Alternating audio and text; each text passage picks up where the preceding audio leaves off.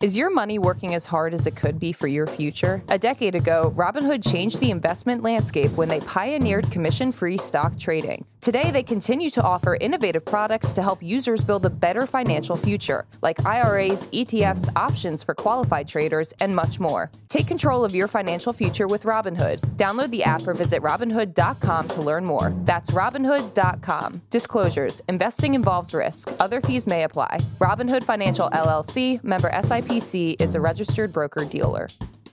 Good Morning Brew Daily Show. I am Neal Freyman. And despite my parents' concerns, I've legally changed my name to not Toby. Wow, Kyle. Uh, today on the show, uh, Google wants to make green text cool again.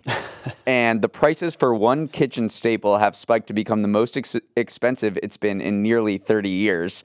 Make your guesses now, and we'll get to it in the Yes, show. and if those don't get you excited, we're also going to talk about why theme parks are making a comeback and why golf has gotten itself into a double bogey. I think that was an accurate golf pun. Like a 6 out of 10. Neal, let's ride. Welcome to the show. We have Not Toby, the artist formerly known as Kyle Hagge, joining us once again, uh, subbing in for our normal host, uh, Toby. Excited to be here. Great to have you again. The sophomore slump, I hopefully avoided it. And now you're ready to surge in your third season. Yeah, season. exactly. Uh, have you heard of this corgi named Lilo or Lilo? Um, this is my neighbor's pet from seventh grade. It is not. It Oh. a corgi that has gone viral on TikTok by correctly predicting the first five games of the Warriors Lakers playoff series. It bops this ball into hoops labeled either Warriors or Lakers, and it's done this on video. And it's five and zero so far. It correctly predicted the game last night that the La- uh, the Warriors would stave off elimination, and it thinks that the or he thinks that the Warriors are going to come back and win in, in seven games. Oh wow! So they've predict the corgi's already predicted this whole series. Yes. Do, do, do we have protection for the corgi? I do feel like fans might get a little upset if they take his. Uh, if, if the advice Warriors win at and seven. Yeah, use a, little, a lot of money on betting. yeah. Uh, there's no known protection for for the corgi. The corgi is also known as the fluffy mamba and Steph Furry or Air Corgi. Incredible. So we'll see what happens. I think the next game is either tomorrow or Saturday, Yeah. and uh, the Warriors are apparently going to win. Don't let the corgi down. We got to get hashtag protect corgi trending on Twitter. I think it's okay. I don't know why you're, you assume there will be violence. Uh, let's go to our first story. Uh, Google held its big annual conference yesterday. And let's just be real here. It was basically about one thing and one thing only. AI, AI, AI, AI, generative AI, generative AI, generative AI, AI is AI, AI, AI, AI, AI, AI, AI, AI, AI, AI. It uses AI to bring AI, AI, AI, AI, AI. Riveting from Sundar there. You know how you hear a word over and over again and it becomes Meaningless. meaningless? That's, I feel like, what just happened there. yes. All right. So, yes, obviously, you heard that. Uh, CEO Su- Sundar Pichai uh, talked a lot about how AI was front and center to the company's future growth. Google had been facing pressure uh, to respond to Microsoft's growing expertise in generative AI, like adding ChatGPT to Bing. And it responded by basically infusing AI into 25 different products. The biggest one, hands down is search, which is Google's biggest product and the one that is maybe most at risk from AI. So Google said it will start putting AI generated answers at the top of results pages and allow users to ask follow-up questions in what it's calling conversational mode. You might be wondering, it also has this chatbot named Bard Yes. And you're like, okay, how is Bard and Google in this a- new AI Google search going to interact? Google's vision is to keep these two distinct for two different types of queries. So here's the cheat sheet. When you use when do you use Google is traditional Google search is like finding and seeking straight up information. Maybe you have a question like how many kids does Robert De Niro have? Right. which we'll We- get we'll- we'll- to. yeah, we'll which cover we will later. get to. Uh, but you should use Google for that. Uh, you use Bard when the chatbot is in, it, for creative collaboration, for multi-part questions, more complex questions. So here's an example: is like weather, Los Angeles. Use Google. What's a cute outfit to wear when going out in Los Angeles? Use the chatbot. And quiet luxury is the answer. So what do you think about uh, Google's move to AI? I, I actually love it. I think that any emerging technology like AI, it's not necessarily the first mover that wins, but it's the company that can figure out how to make it practical for consumers. And Google already has all of that built in. Search, I actually think that putting it in workspace like Gmail Yep. and Google Docs and Google Sheets will be huge. I never want to have to write another email Right. again with this. And, and so I think they already own so much of the customer's life through their products that now infusing it with AI, Yeah. it's easier to do that than to build AI and then get your customer to like your own version of Docs. Right. So I, I really like this from Google. I think it is uh, a pretty incredible move. And I also love that this developer day in the article started in 2006. It had just 100 attendees, and now it's It's you know it's huge. the biggest thing. Aesthetically, it looked beautiful. It Like, did look- Just looked at this presentation. Right. I was like, keep saying AI. As long as I get to see that background, I, I'm fine. Yeah, so we'll see. I, I think uh, you know Google may have been a few months late, but in the grand scheme of things, if you think AI is going to be this paradigm-changing technology, it's going to play out over 10, 20 years, Decades. And I think all this freak out about be- Google being behind, and it's you know Google search is going to be a wasteland now because of Bing. All of a sudden, I, I think Sundar basically put that all to rest. I'm still betting on Google versus Bing. can, can we talk about the foldable phone? We could talk about the foldable phone. So, Google announced a foldable phone named the Pixel Fold. It looks like a regular phone, but you can open it up like a book to reveal a bigger screen. More screen space means more money, and this thing starts at $1,799. Are you buying this? No, we have to interview anyone that buys this phone. I need a breakdown of it. But I have an idea for the foldable phone. Okay. Let's just make it bigger and then call it, I don't know, a laptop. We don't need foldable phones. Okay, but you can't fit a laptop in your pocket.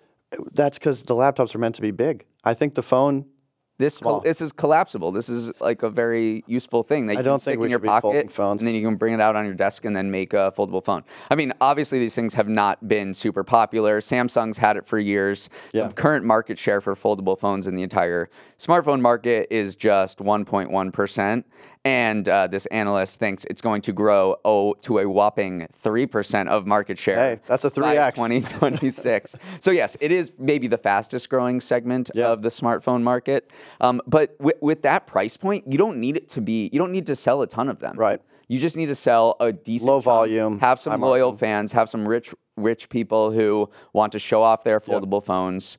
Um, so you know it, it's an interesting play by Google. It's not guaranteed for success, obviously. Yeah. Apple has said.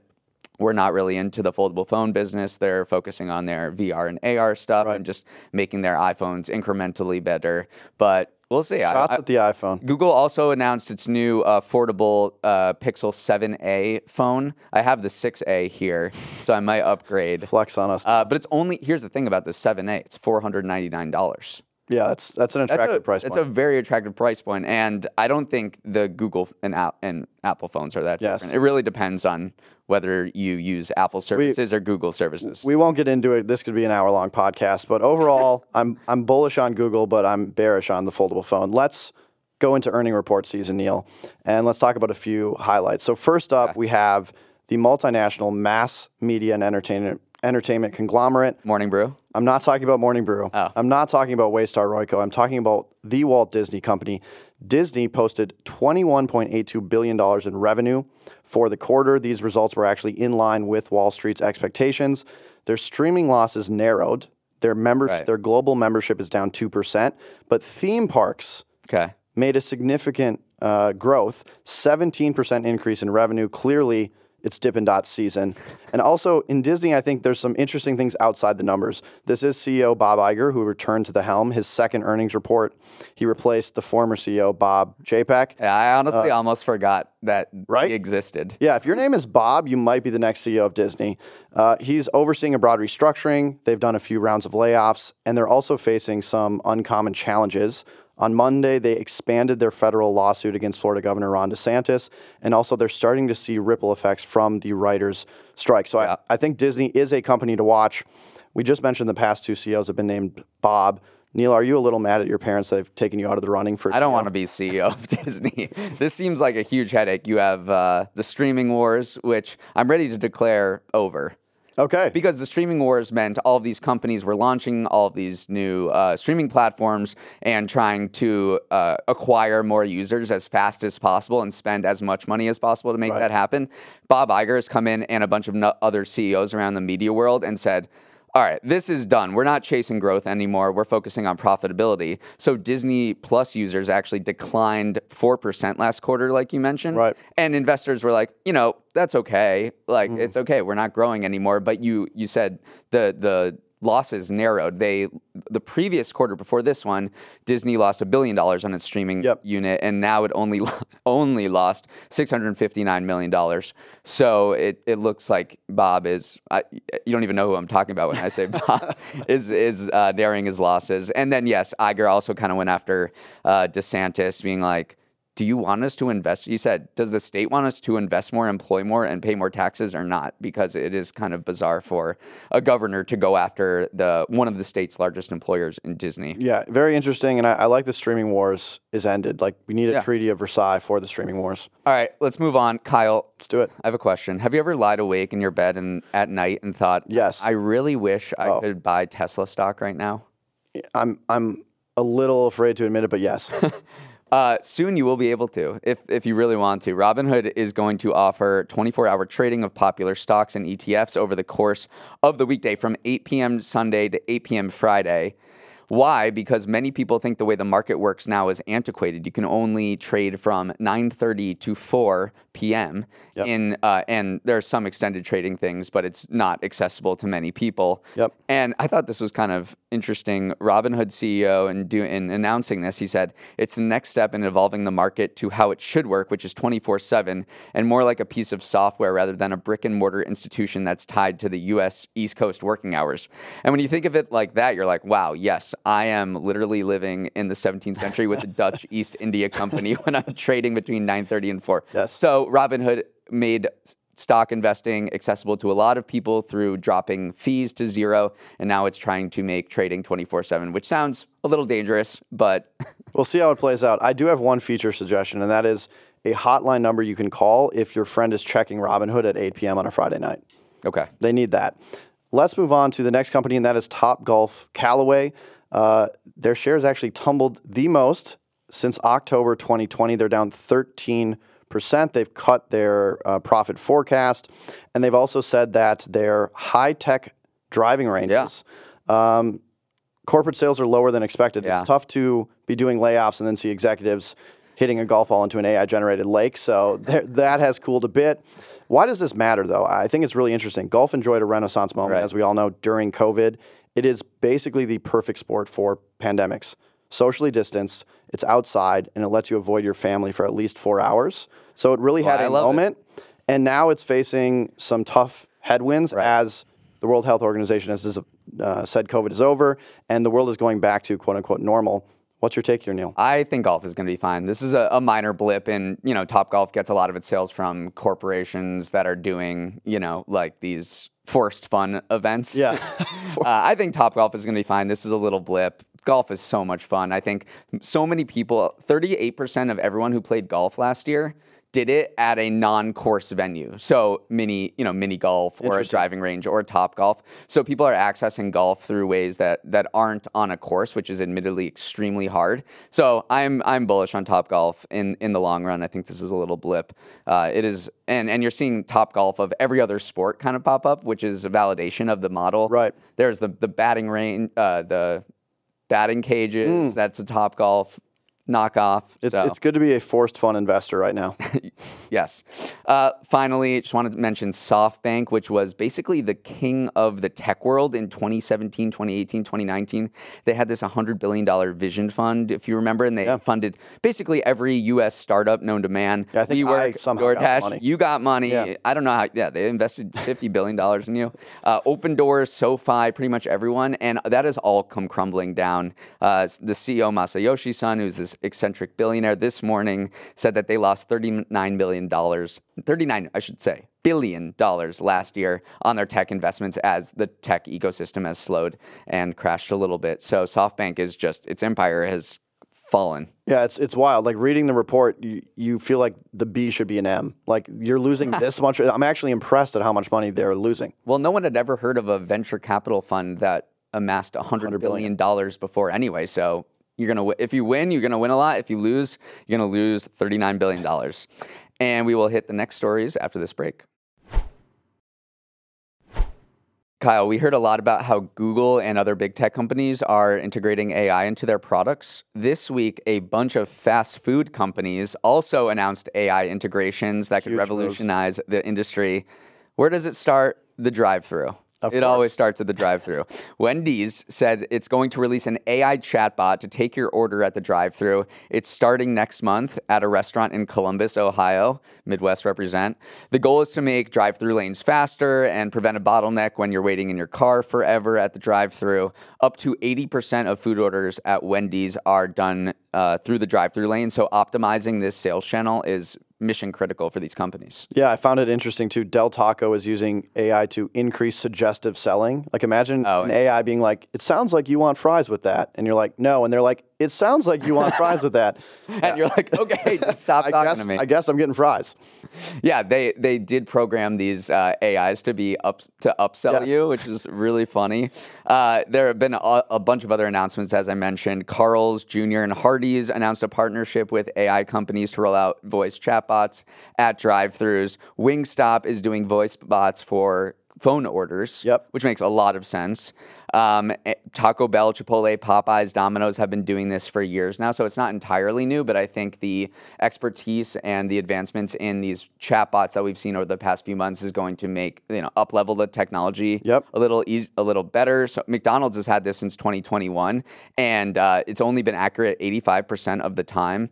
And I don't know if you've seen there's TikToks of people going up to the AI uh, McDonald's ordering thing and just kind of teasing it and making fun of it uh, for being wrong. Yeah, and, and Sweetgreen is rolling out a all AI powered Right, that, that's more like robots, but Yeah. Sweetgreen opened its first uh, kitchen. I think it's called the Infinite Kitchen, Yep. where the entire assembly line, your entire bowl, will be made by a robot. You know, it just kind of goes down the line. This has nothing to do with, you know, voice chatbots, obviously, but it's just another sign that fast food is being completely automated. I can't imagine in five years you're going to go into a fast food joint and see any human workers. No, yeah, fast food is now faster food, and It is crazy. when we're going to come full circle, and eventually we talked about tipping a, a few days ago. We're going to have to tip the AI We to are. get extra guacamole on our Chipotle bowls. We are.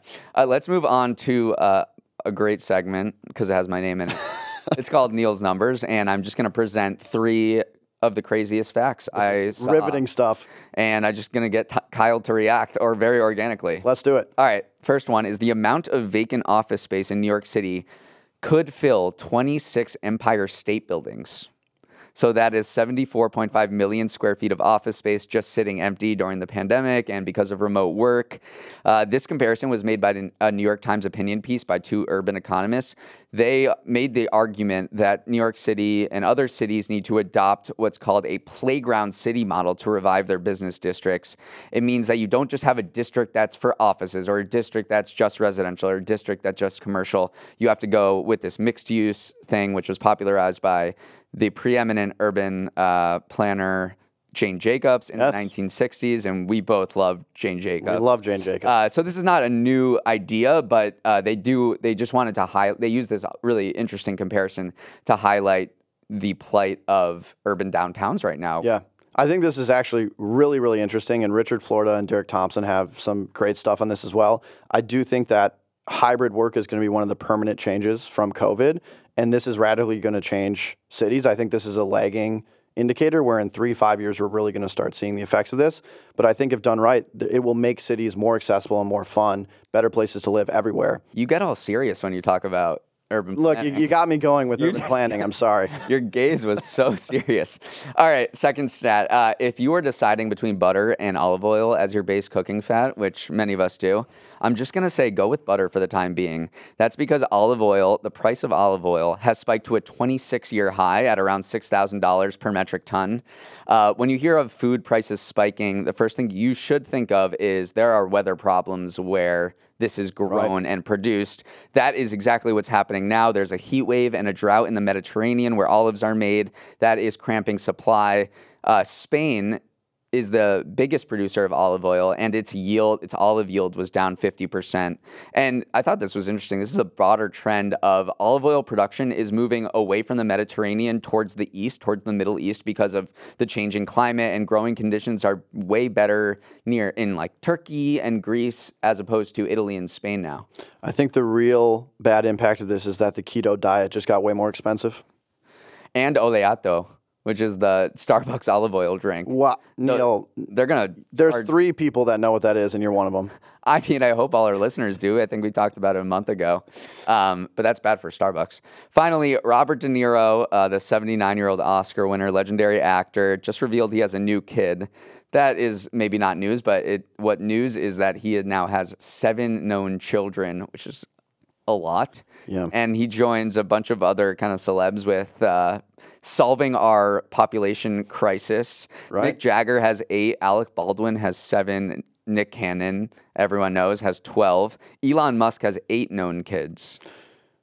Yeah, I think this is just a selfless act. I think that's why Robert is doing it. Um, we've had a lot about fertility declines, population Yeah. declines, and he's he's doing his part. And he has a son that, or is a kid that is 51 years old, and then he has one that is Eleven. zero. Oh well, yeah, now zero. 51 year range. Um, but that is nothing on. There's this Dutch guy who was told. Have you heard of this? No.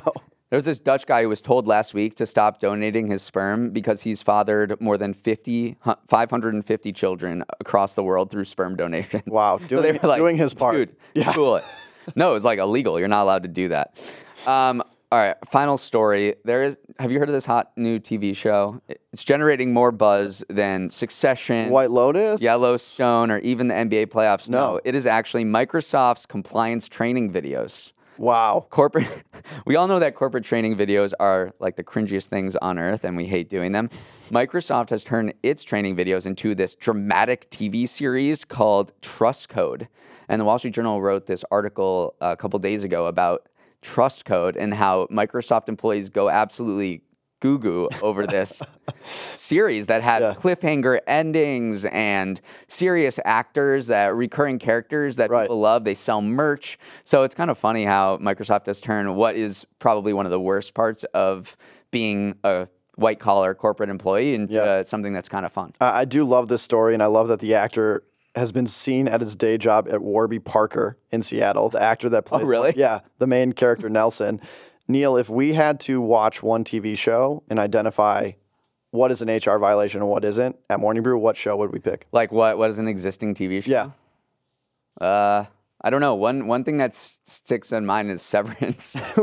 Have you seen Severance? I, I, I've seen a little bit. I mean, the whole concept is an HR violation. uh, if anyone hasn't seen Severance, I definitely recommend it. It's such a good show, and it is all about a dystopian workplace that where many HR violations are made throughout. Uh, that is our show. Thanks again, not Toby. Did I get that right? Of course, yes. Amazing show. Legally my name. Uh, please email us at morningbrewdaily at morningbrew.com. We got to mention John. We got to mention John, who emailed us yesterday with maybe the most epic email we've ever gotten. He compared Morning Brew Daily host to the San Antonio Spurs. Yes, the, The championship team. 2003 San Antonio Spurs. We have a Photoshop here of us. That's not a Uh, Photoshop. That's real. That is that looks real. I didn't know I have a wingspan. I am apparently Tim Duncan, which is the most flattering thing I think it's so accurate. You dominate both ends of the floor, newsletter and podcast. You will your team to victory, and you're both over seven feet tall. And you got uh that's true, and you got Manu Ginobili, which I think is very apt. So thanks, love it. We want to hear from you as well. You don't have to go the lengths of comparing. You do. To the You do. 2003 Spurs, who were who was a great team. Uh, I have to say thank you to everyone who made this show possible. Emily Milliron is on lead guitar, Uchenna Waogu on the drums, Samantha Velez and Raymond Liu on vocals, Billy Menino slapping the bass. Hair and makeup got kicked out of the band. Devin Emery is our manager, and our show is a production of Morning Brew. Have a great day, everyone.